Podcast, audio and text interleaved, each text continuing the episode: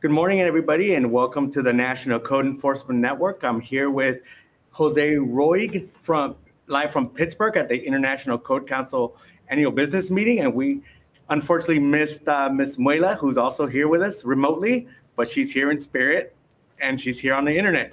So before I begin, let me introduce you to Jose. Jose is ACE member, and he is also an ICC member, and he is also the director of Austin, Texas Code Enforcement Division. So with that, I'm going to hand it over to Jose. And Jose, can you introduce yourself? All right. Thank you. Thank you, Pete. Thank you, Ceci.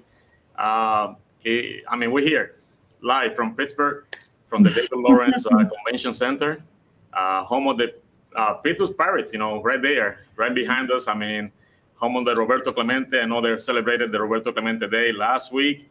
So we're excited to be here. It's been a great experience to be here live.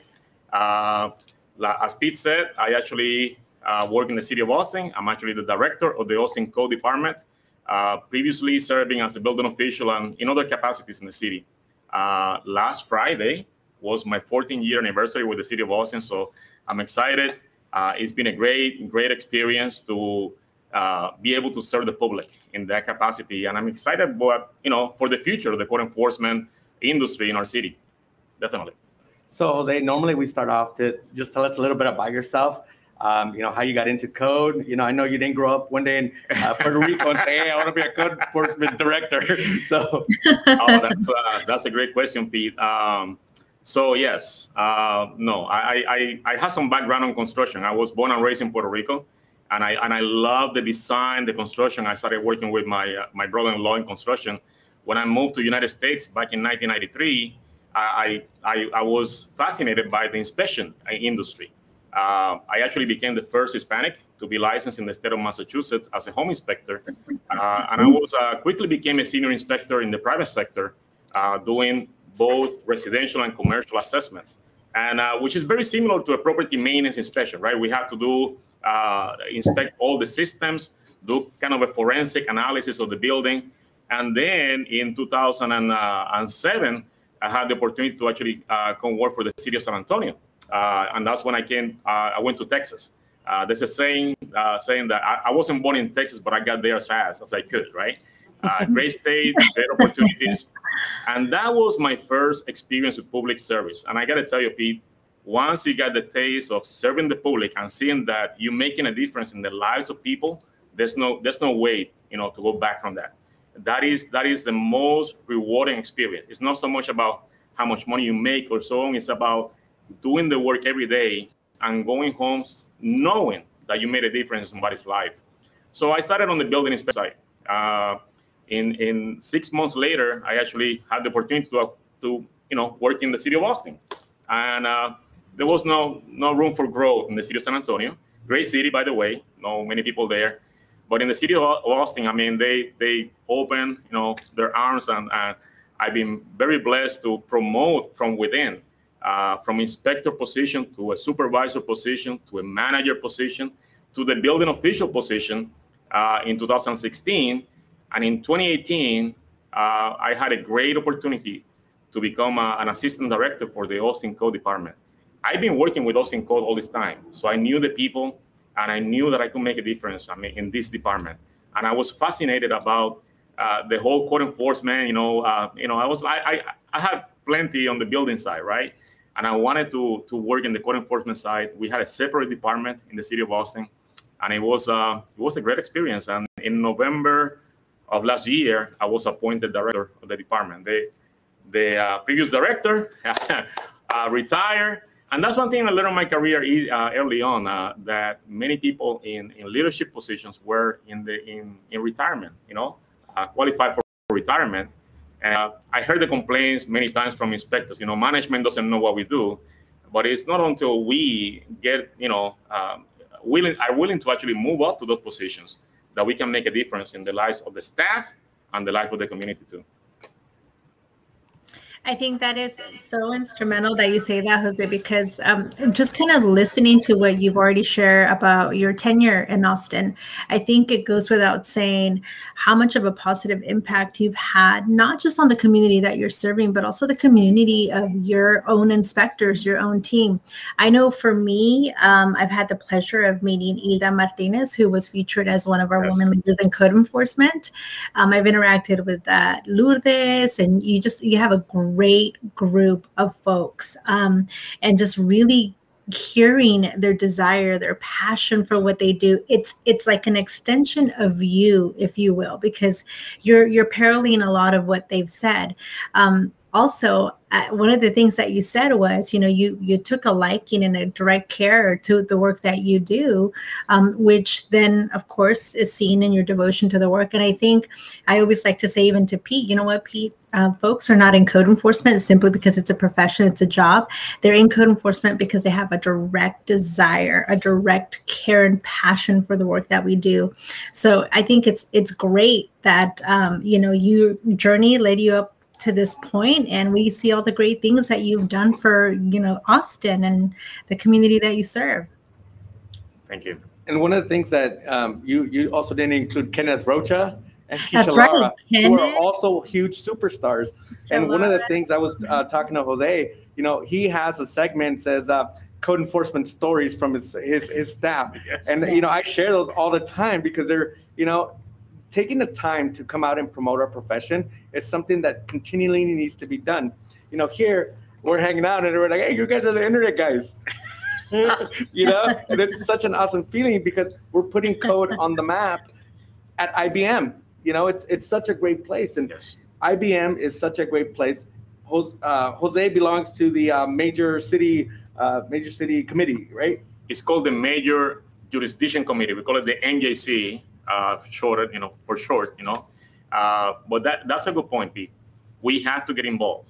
Being here in this conference, getting to know the code. It's not so much about it's how it's developed. And networking with people with like-minded people, right? They understanding where the code is coming from, right? And creating that passion in your staff. Years ago, you mentioned this to me yesterday.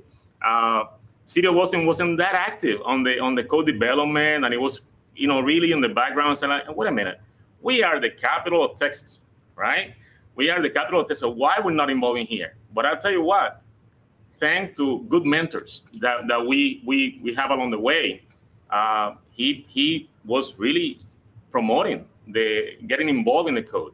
So that's how I actually get, heavily involved in the code hearings. I was part of the major of the NJC. I call it the NJC, it's easier. And I became the chairman of the steering committee for the NJC. I'm working with people from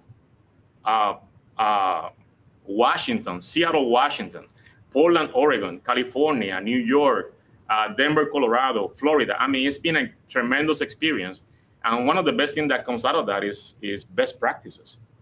We don't have to reinvent the wheel. We are facing the same challenges. But I'm glad I was actually able to do that, because in 2018, when I became the chairman of the committee, then I brought code enforcement into the committee. It was mostly about development, building development, and I thought, wait a minute, I'm in code enforcement, and that no problem. So I brought that view into the committee, and the things that we shared, the experiences, and the synergetic power that comes out of that committee is tremendous. I'm also part of the code development, the code action development committee for the existing building code. We have members of the staff that was actually working on the property maintenance code, and we have people that we are promoting our staff to listen to the hearings, to listen about the code, learn how this is developed, how this is happening. So when we go and explain this to the community, one of the major goals that we have is educating, right? So if we don't understand where the code is coming from, who wrote this, why they wrote it that way, that's a main a key component to go out to the community and explain what you're doing and the importance of what you're doing. And one thing that Jose and I talked about yesterday, and this is the beautiful thing about conferences, you get to network. And, you know, I've only met Jose on the internet, you know, which is, it's a weird thing to say, but, you know, when I saw him, it felt like it's a long friend that I had for a long time, because our goals and our values just meshed together, which to me is so awesome to see. And one thing we were discussing is the International Code Council, and we should be making videos in Spanish. Yes. And you know what? We're gonna we pledge to ourselves, and we're volunteering you, Cecilia, and Alvaro Nunez, if you're watching, we're volunteering you too, to do more outreach for our Hispanic folks so they can understand the code, because a lot of times it's ignorance of the code that gets you in trouble. And if we can provide that service to our residents, I think that would be beneficial. And if it's coming from, you know, the Midwest or the East Coast, or in on the West Coast where you're at in the morning, where it's noon over here, yeah, it's so important. Yeah, you would be surprised, I mean, the difference that you can make when you can connect with people in the community. I'll tell you about one experience that we have. We conduct a monthly meeting with the stakeholders, and we invite tenants to this meeting so they can talk about their experiences and challenges. So they form an association and they meet with us. And I remember the first meeting I had as a director, and I the door up to the meeting, which is, you know, many times doesn't happen. And we had this tenant, and we had a translation service, right? And he was explaining in Spanish the challenges that he was having in his community, and they were translating, and I was listening. And when I direct the response to him, I actually spoke Spanish to him, and that changed the whole environment, right, in the room. He knew, you are listening to me. You understand what I'm going through. So it makes a difference, and we had to do that. I'm being really passionate about that one. Years ago, I remember in a conference, I stood up on the business meeting, and I told the CEO, Dominic, and the president at the time, if we are international, what are we doing to reach out internationally? You know, how are we translating? After that, they translated some of the codes, and we're excited. I think we're gonna have some education coming up with you know, several ways that we're working on it, and I'm excited about that aspect of the education. I'm passionate about teaching. And you know, one of the things that we always say, hey, if we verbalize it, it comes to fruition. And you know what? This is something that, that's right, I'm telling you, Jose is teaching a class at ACE, at the ACE conference, the evolution of code. And, you know, he's been putting it together. And people, if you are attending the ACE conference, you need to take this course. So, you know, big plug for ACE, you know, but, you know, end of the day, you know, we have such good information, learning what people have and want here. You know, just even meeting Keisha, you know, the permit, we're like, let's work on some permit stuff. We need to get the permit text, because they're the front line of a lot of code enforcement or building departments, but they're paid less. So we need to promote how valuable they are. Just like code enforcement officers, we need to continue to promote how important we are. That's right. Yeah, absolutely. And if I can chime in, in my Latino language, es muy importante para la gente latina que está escuchando hoy esta mañana que nosotros seamos esa fundación para nuestros inspectores que hablan español, para la comunidad en la cual servimos, poder proveerles a ellos información sobre los códigos para que ellos lo entiendan es muy instrumental. So that being said, when I started in building, when I started as a telephone operator many years ago, and I started to wanting to go out in the field and landed in this beautiful profession that's code enforcement, I remember a couple inspectors would take me out in the field and ride along so I could be a translator for them. But in addition to that, they all purchased a book that was called Spanish in a Pinch. And yes, it was an ICC book. Jose, I'm sure you remember this book. And I remember looking at it and I was like, what? And I thought to myself, oh my gosh, we got to get some more Spanish literature out there. So I think it's so great that, you know, the considerations being made to provide that Spanish speaking language out there to really be, as you said, Jose, international, truly be international and have that international impact. I think our communities would be super thankful. I think our code teams and our inspection teams would be super thankful, and our building departments, because now we would have an extra tool to provide them that knowledge base that they need. Going back to something that you said, Jose, that I think is also equally as important. You said it is important for us to get our staff involved in code hearings and code development. And I can't tell you enough how important it truly is. Jose is 100% correct on that. So being an instructor myself, you know, asking the questions the questions of people. How many of you know how code development works? How many of you know how the IPMC comes together? And a lot of the answers are, well, you know, we just kind of rely on ICC, which is great, but at the same time, we're the boots on the ground, right? We're the enforcement mechanism. And so it's so important for us to have that voice and to get involved and to say, hey, you know, we see this works, we don't see that works. You know, how can we meet in the middle? How can they be more structured so we have good enforcement model codes? So that is, I think, great that you do that, Jose, for your department. I think, and I encourage many departments out there to do exactly that, to follow that model and really get their, you know, employees and their field staff involved in code development. The permit techs, right? They are the front line. I used to be a permit tech many, many years ago, so they have a very special place in my heart. And again, it comes together. There's a quote by Henry Ford that says that coming together is the beginning. Keeping together is progress, but working together is success, right? And so the success of all of our departments nationwide and globally comes down the line in the form of being involved and supportive of each other and supportive of our codes. So thank you so much, Jose, for really putting that information out there and really encouraging that of our community of building industry leaders. And I'm going to chime in on that one because months ago, Jose called me and he goes, what's your opinion on window screens? You know, and it was funny because, you know, so, you know, and you know, I told him what I thought, and, you know, and, you know, it's funny because that comes up in hearings where people make suggestions or do whatever. And end of the day, you have it's a joke, but end of the day, you see like anybody who has passion has the ability to change the code. You know, you just have to, you have to believe it and have to have good questions about it. Yeah. So, you know, we laugh. You have to be involved, you know, and you do. I guess the best thing is like, you know, throughout the career, you're gonna be working with mentors, right? You want to mentor people out. You want to be a mentor, because the same way that they with me, I want to do with the staff that I have.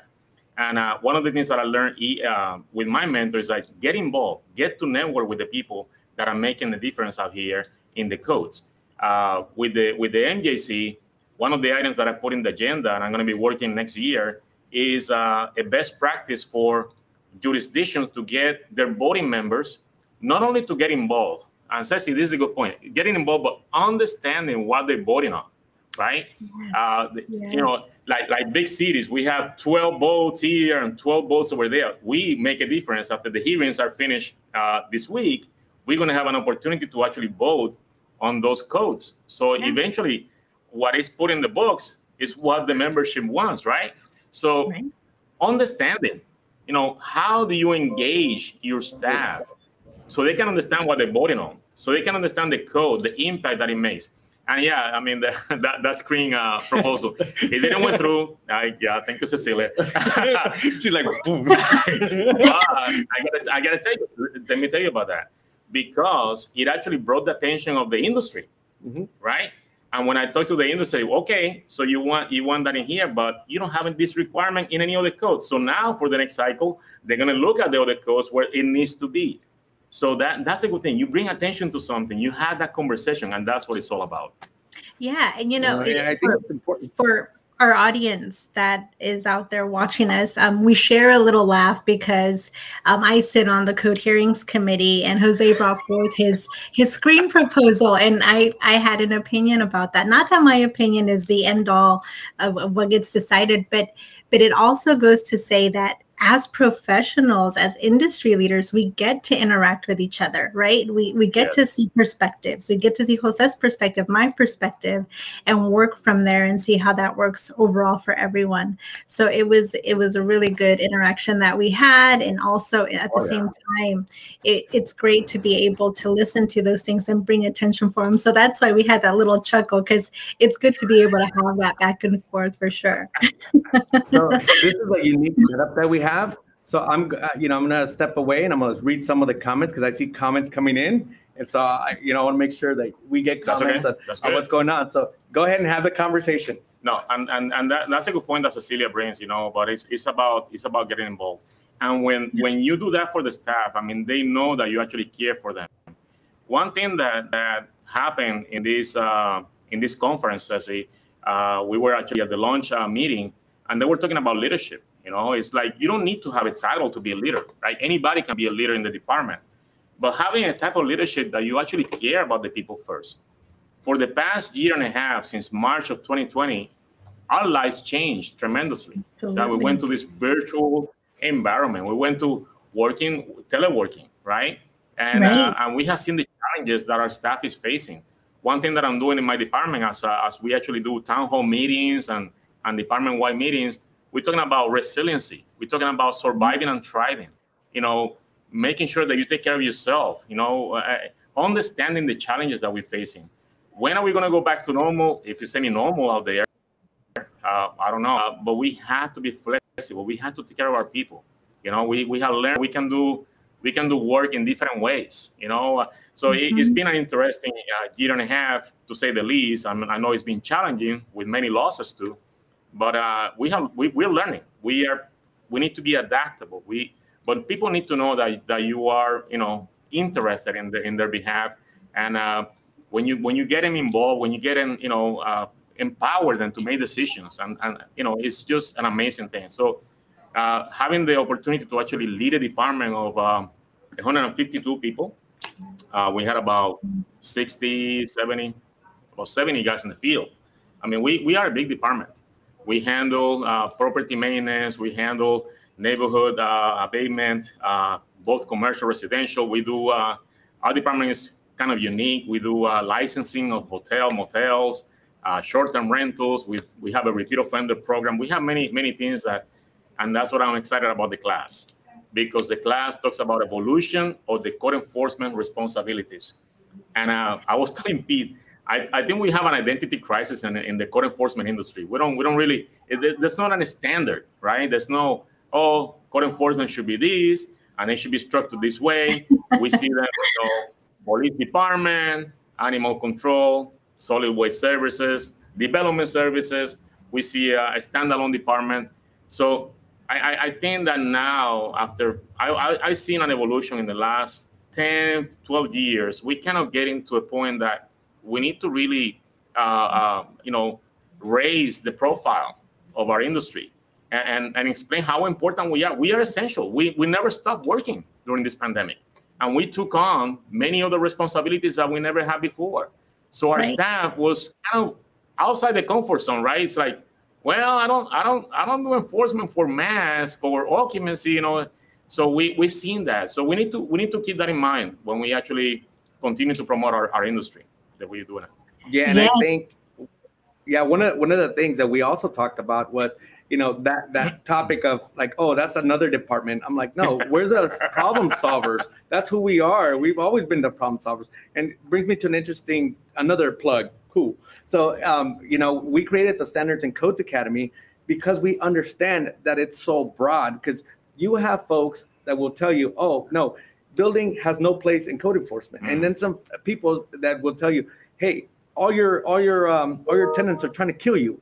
No, people want to be served. People want to be helped, because sometimes they don't know. And, that's one of the reasons we created this whole organization as the Standards and Codes. And and we get to have finally our first in live conference in the city of Austin, Texas. Mr. Roig opened his arms and said, "Come on in," and that's where we're doing it. Yes. So, yep, and he will be teaching a course. He just got volunteered right now. So Cecilia is an awesome instructor in her own right. But that's one of the reasons why we got together and created that organization. You know, we're all different individuals. We're not one. You know, we kind of like to say, kind of like the Avengers. You know, yeah. We're all our own, doing our own jam. And sometimes, guess what? There's a big problem. Let's put us together. It's about people that are passionate about what they're doing. I mean, you have to have a passion for this. It's not, you know, you're not going to become a millionaire with this, no. But it's the passion to serve the community. And one thing that I learned when I was progressing in my leadership career, I didn't understood the concept. I didn't knew the name of the concept, but I immediately recognized that I was a servant leader. And when I learned about that, it's like, wait a minute, this is who I am. This is the type of leadership that I have. And I understood the weaknesses and the strengths. You know, how to deal with, you know, with that type of leadership. Because sometimes servant leaderships, you know, we tend to neglect ourselves, you know, putting people in front of us. But, you know, took care of that one. But I think that's a key. When you actually serving the community, when you're actually passionate about what you're doing, that's the key right there. And it's about training, you know, and I love what you guys are doing because you bring in quality training. I mean, right now, I've never seen it like I've seen it now. I mean, this broadcast, the things that you're putting out there and the internet, we are, you know, you guys are really doing a great job to promoting. And that's why we actually put the videos about the code inspectors, you know. Tell us about your experience, you know. Tell us, you know, a case that you handle. How do you handle that case? And one of the things that we did in the department a few years ago was to create a code academy. You know, we want to make sure that when we put people out there in the community, they know what they're doing. So it actually became a best practice that we put in the NJC, but you have to invest in your people, not only in training, and I will tell you this to executives that are listening and managers, you have to invest. You have to give them the best that you can, the best equipment, so they can do their work out there, the best training you can get. You know, put some money aside for this conference. They need to come to the conference. They need to learn about this community, even if they're just inspectors. You know, they need to learn about this. And speaking to a lot of like-minded individuals, you know, the ideas that spawn out of this place, it's amazing. I mean, I'm telling you, if anybody that knows me and knows how crazy I am to like all these ideas, look, you're laughing, dude. That's another inside joke. My mind is going at 100 miles an hour, and I'm like, we're going to do a Latino thing. We're going to do this. We're going to do this. You know, poor Rachel's over there at her hearings, but she's like, I'm invested in the kids and code enforcement thing that we're doing with Fiona the Fox, you know, and she's like, that's my jam. I'm like, hold your horses there, kiddo. You know, she's here. You know, we're like, hey, she was gonna go over here and do our interview. I'm like, Ceci's not here, but then Ceci's here, so it worked out perfectly. So it's awesome, and you know, I'm telling you, the energy here. This is my first time at IBM, and Cecilia told me the energy is just crazy. It's even crazier that I get to network with guys like Jose. You know, it's like, wow, you know, it's just amazing. I'm in awe of Jose. Yeah. Well, it's like I was telling Pete, you know, and I let Rachel know as well. I said, take it all in. I'm telling you, I can't stop saying enough that when I first went in, I was like a little kid at a candy store, because I really was. I was so completely just immensely wowed by everything that was going on. And you know what? You know what it was? It wasn't so much that ICC does great things, you know, as far as getting the network base, but it was the direct care of the family that you're walking into. Everyone was so nice. Everyone was so welcoming. Hey, how are you? This is who I am.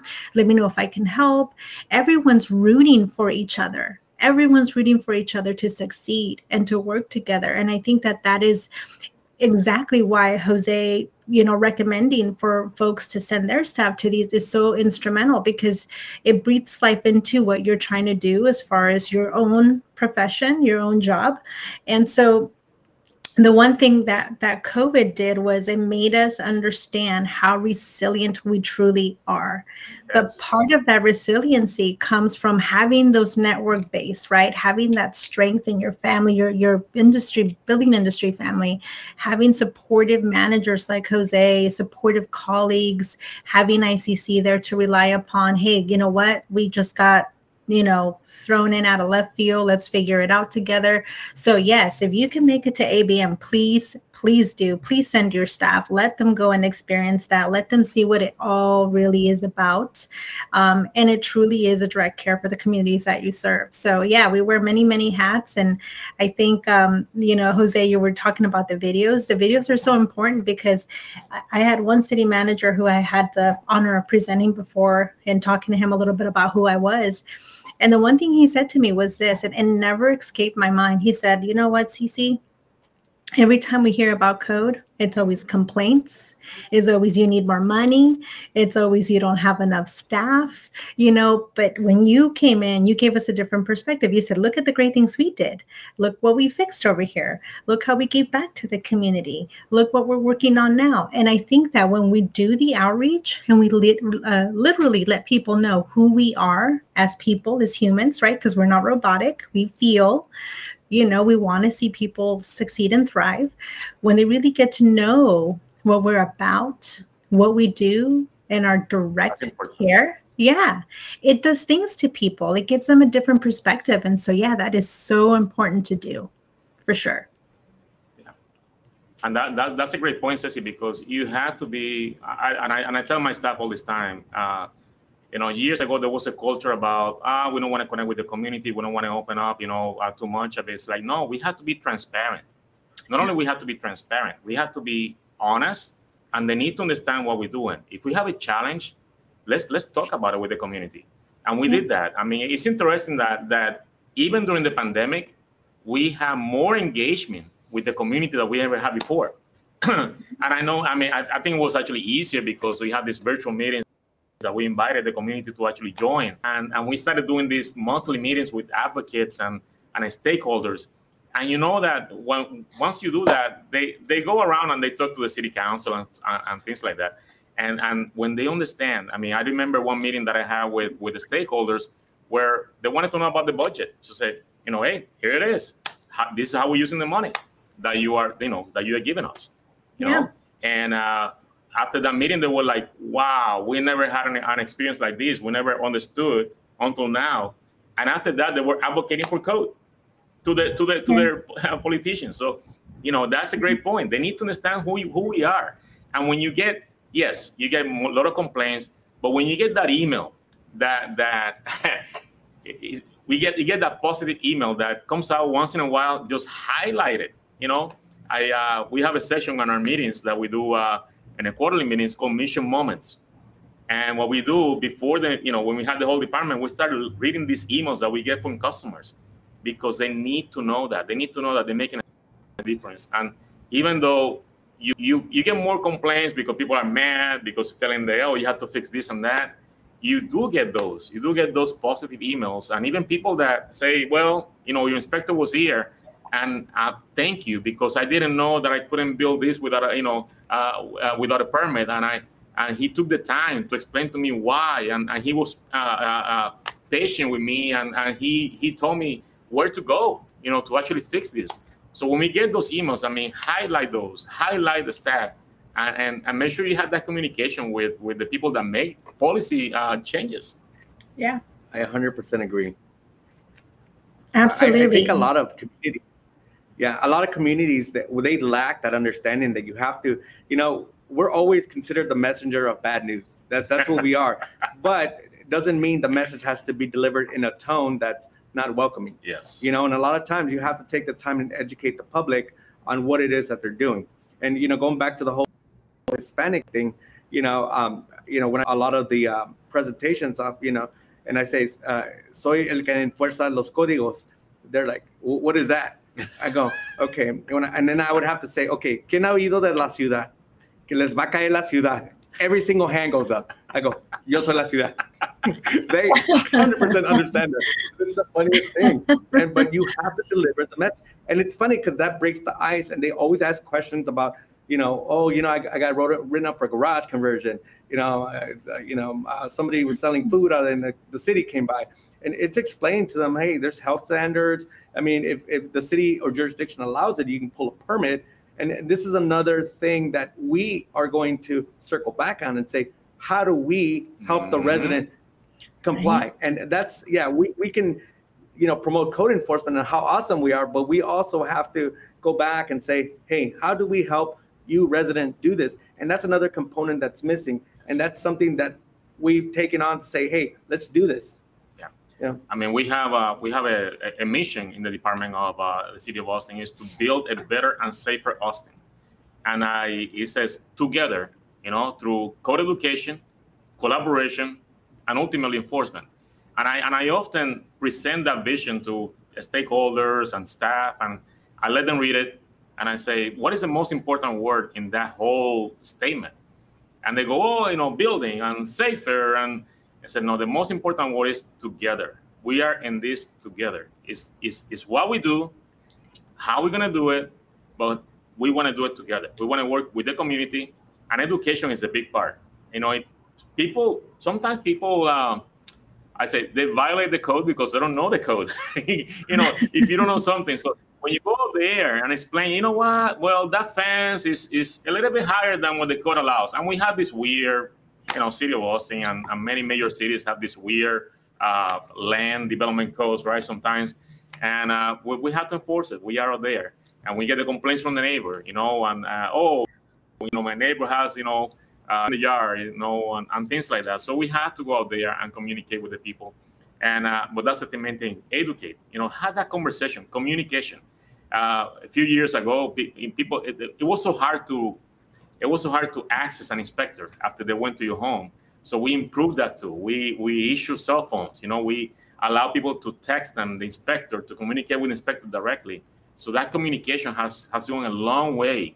Because that's what you want to do. You want to talk to that person that is getting that complaint and having that issue, so you can explain how you're going to fix it. That's the ultimate goal. I don't want to take you to court. I don't want to take you to an admin hearing.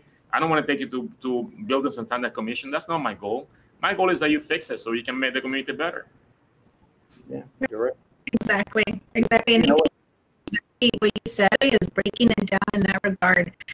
Yes. One of the things is when we're out there and we know that there's going to be a violation letter, instead of walking away and letting that violation letter show up, you could always say, hey, listen, just know that you're going to get a letter in the mail. It's going to sound a little rough, notice of violation, notice of order, whatever it may be, but please know it's formality, right? You and I have already spoken. We're going to work together. And that way, when they get that notice in the mail, they're not thrown off and they say, oh, my God, I'm in trouble. You know, look at this rough letter that says violation or notice in order.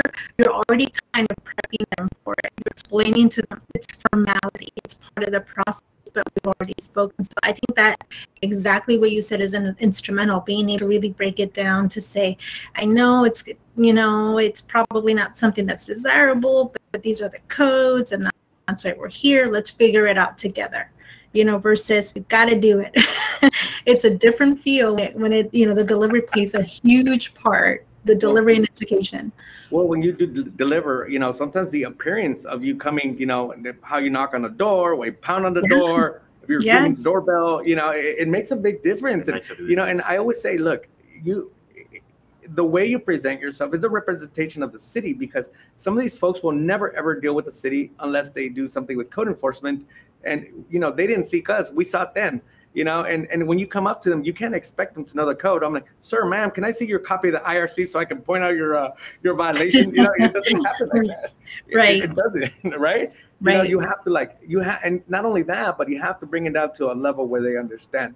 And, you know, for anybody that's, you know, doing seen the videos on the tutorials on the doodle videos that I've done, you know, it explains something. Okay, you can't keep your trash cans out there because you can attract wild animals. You can't save parking spaces. You can't, you know, you're attracting scavengers into your neighborhood, people that may look for identity theft or see what kind of new TV you bought. You know, it's advertisement for, and it's just sometimes, you know, people that scavengers recycle and throw trash on the floor.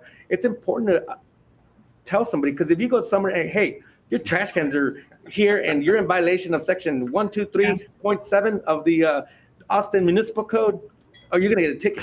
You know, if you don't put them in, that's the wrong way target. You know, and just to, and here's another plug. I'm plugging away today.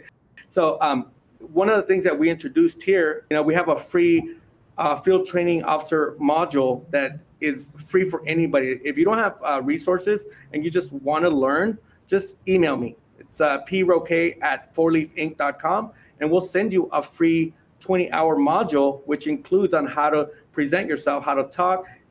You know, I do the documentation, the 1-hour course. It's actually a 2-hour course for report writing and documentation. It just gives you basic samples of what you can do. And, you know, a lot of jurors, like for me, the way I learned code enforcement was I took a ride along with each inspector for 2 days, and then they put me out into the field, and I'm like, okay, and you know, and now that going back, those weren't the best inspectors ever, yeah. But you know what, I learned from, you know, the blind following the blind. And that's a good point, because throughout the career, you know, we experience different type of leadership management. And I always say that you always learn from everybody, right? Maybe what to do, what not to do. You take the positive, you put outside the negative, but it's a good experience to actually do that. But I understand that many jurisdictions may not have the resources. You know, oh, I don't have the budget to have a training program. I don't know how to do it. I mean, I'm new to this. So look out. I mean, just reach out to people like Pete, you know, and Cecilia, myself. Look out and ask, you know. You know, that's a good thing about the networking and the dealing with the major cities. We can share those experiences. We don't have to reinvent the wheel, and we can actually help you, you know, build the resources and things like that. But that's a great thing. One thing that we learned through this pandemic, Pete, and I think that is important is we had to reprioritize many ways, right? All of a sudden we were like tasked with enforcing COVID orders that we never done before. We had to reshift the services in the department. So it was, it's been, we're not out of this yet, right? We are, you know, a year and a half on this. We've seen the data, COVID-19 cases going up and down. Staff feels, you know, sometimes, you know, people say, oh, you know, teleworking, and it works, you know, we keep doing some of the work. The administrative staff is working from home, and they're doing the work, but this is not the normal, right? So we had to be mindful of that, and we, you know, understanding the political environment and all the challenges that we're facing with COVID-19. I think that it has brought to light that code enforcement is essential in the cities. They need a department.